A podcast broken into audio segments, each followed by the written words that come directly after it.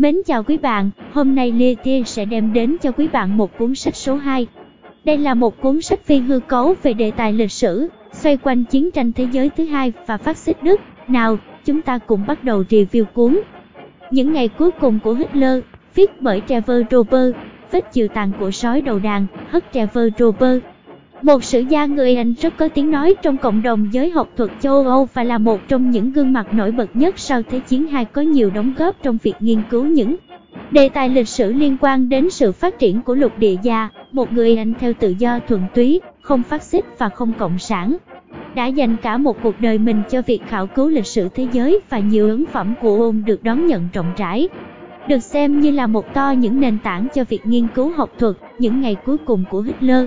Theo chân quốc trưởng nước Đức trong những ngày cuối cùng của đế chế trước khi nó chính thức rơi vào sự chia cắt đầy hỗn loạn thời hậu chiến.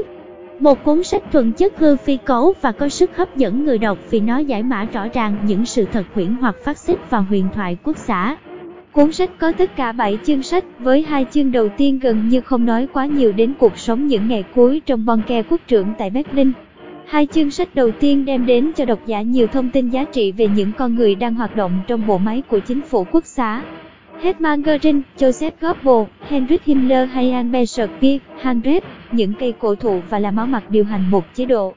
Những mẫu chuyện và dẫn chứng của tác giả Trevor Roper giúp người ta hiểu rõ được tâm trạng, ý định và niềm tin của những chính trị gia Đức trong những ngày cuối cùng của cuộc hỗn loạn này, không phải kẻ nào cũng sẽ tôn thờ quốc trưởng cho đến chết như Goebbels hay Red. Himmler thì ngấm ngầm phản bội nhưng vẫn quá nhu nhược mặc dù quân sư Schellenberg quá khôn ngoan. Göring thì bỏ mặt chính phủ chỉ để tận hưởng thú vui riêng, Albert kiến trúc sư thì ngấm ngầm chống lệnh của quốc trưởng còn Bormann thì phụng sự vì quyền lực kế vị. Những con người tưởng chừng như sẽ là những mảnh ghép quan trọng để vực dậy một chính phủ đế chế đang trên bờ vực chết tươi bởi sự kìm kẹp và chiến đấu ác liệt từ phía quân đồng. Minh, khi những điều kinh khủng đến người ta mới vỡ mộng rằng chẳng phải ai cũng còn có thể sẵn sàng nuôi dưỡng và phụng sự cho quyền lực nữa.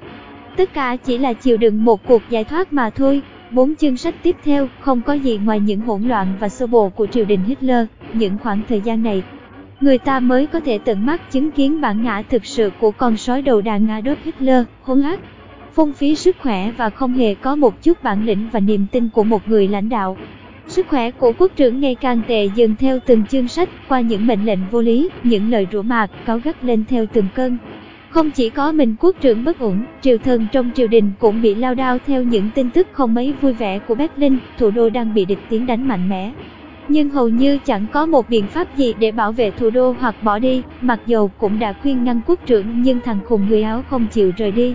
Còn những đạo quân mà hắn ra lệnh thì chẳng biết khi nào mới đến, cũng phải thôi vì những đạo quân Ý không bị diệt sạch thì cũng chẳng đủ quân để lên cứu Berlin.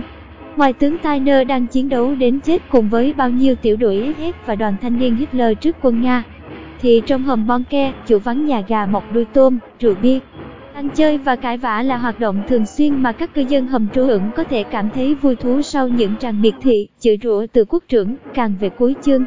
Sự căng thẳng trong hầm Bonke càng ngày càng trở nên trầm trọng, chuyện gì đến cũng sẽ phải đến, Berlin cũng sẽ thất thủ và nước Đức chuẩn bị bước vào một địa ngục mới.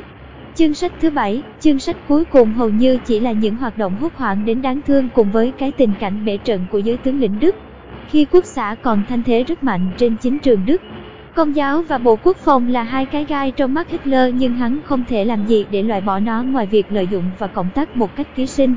Nhưng sau khi quốc trưởng tự sát, giới tướng lĩnh chính thức sụp đổ, tại Berlin, người tự sát, người bỏ trốn và chết trên đường bỏ chạy, người rời Berlin và bị quân Nga bắt sống.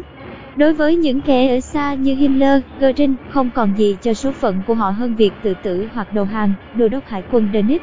Người được chỉ định làm người kế vị Hitler cũng sớm buông tay đầu hàng lính đồng minh. Giống với mong muốn của Arme Speer, người đã cho phát lời nói khuyên người dân và lính Đức tại Hamburg trên đài phát thanh với Dönitz thay vì tiếp tục trọng dụng Himmler. Bormann là những gã đồ tệ và mưu toan chính trị vào chính phủ lâm thời đặng đẩy người Đức vào cái cảnh bị tàn sát một cách giả man. Đô đốc hạ lệnh cho TET cả các giới quân sự Đức từ tất cả các thứ quân đến lực lượng SS đầu hàng sau một khoảng thời gian ngắn quốc trưởng chết. Nhằm tự tay ông kết thúc đi cái bể trầm kha mà người Đức đang gồng mình chống chịu. Vậy theo mọi người, ai sẽ là những nhóm độc giả phù hợp để đọc cuốn sách này, nhận định riêng của mình. Cuốn sách chứa đựng nhiều thông tin chân thật, đáng tin cậy và có sức thuyết phục rất lớn. Hơn nữa, Chủ đề của tác phẩm này xoay quanh mấy ngày cuối cùng của nước Đức trong đệ nhị thế chiến. Vì vậy mà khối lượng thông tin truyền tải bản thân mình thấy cũng khá ổn và vừa phải với mọi người. Nhưng đặc biệt mình gợi ý các bạn trẻ, đặc biệt là các em độ tuổi thiếu niên cấp 2 và cấp 3 nên đón đọc cuốn sách này. Bởi ấn phẩm này sẽ giúp các em mở rộng tri thức lịch sử của mình, làm cho tâm hồn của mấy em được đông đầy bởi những kiến thức hữu ích mà không bị khô khan. Cứng nhắc như sách giáo khoa trên lớp, các bạn sinh viên trong ngành văn học, sử học nên đón đọc như một tài liệu nghiên cứu. Bởi cuốn sách không chỉ chứa những giá trị học thuật mà nó còn giúp cho các bạn sinh viên học cách trình bày một luận ngắn, một bài nghiên cứu lịch sử hoàn chỉnh. Rất hữu ích cho những bạn làm các ngành nghề liên quan đến viết, trình bày. Một cuốn sách, 7 chương, hơn 350 trang sách, nó không bao gồm sự phát triển của cả một đế chế độc tài phát xít. Tác giả chỉ viết về những khoảnh khắc sụp đổ của đế chế mà thôi, và thời điểm của phát xít Đức càng về cuối, thì sự thật về bộ mặt thực sự của đám độc tài diệt chủng phát xít Đức mới trở nên rõ ràng. Himmler thì máu lạnh đến cực độ, nói về chuyện diệt chủng người Do Thái như một thú vui. Adolf Hitler thì đa đoan và ích kỷ, vì sự sợ hãi sự phản bội mà xuống tay giết luôn ở Queen Roman, vị tướng được cả nước Đức trọng vọng. Martin Bormann, kẻ chẳng có tài năng gì, phụng sự cực lực chính phủ vì giấc mơ quyền lực, Gopper, một gã tuyên ngôn cho quốc xã, kẻ có trí tuệ thông suốt và tinh thần thép nhưng lại thờ phượng người phàm một cách cực đoan. Ame Shakespeare, một con người tài năng nhưng vẫn can tâm nhắm mắt để phục vụ cho quốc xã, Göring và lúc chẳng là gì trong cuộc chiến nữa và dần trở nên tha hóa. Và còn đó là hàng đống người cũng biến chất và trở nên mạc hạng dần, Rep, von Ribbentrop, Schellenberg, von Bilop, tất cả đều trở nên điên khùng và bệnh hoạn. Và rồi những tội ác của bọn chúng cùng những hành động phá hoại cũng đã bị chôn vùi vào cõi chết và tiếng xấu được truyền lại muôn đời sau cho loài người phỉ nhổ. Một cuốn sách phi hư cấu, thuần về việc nghiên cứu lịch sử, vô cùng hữu ích và thích hợp cho những bạn đầu yêu mến những kiến thức học thuật, hơn nữa, không chỉ là những sự kiện.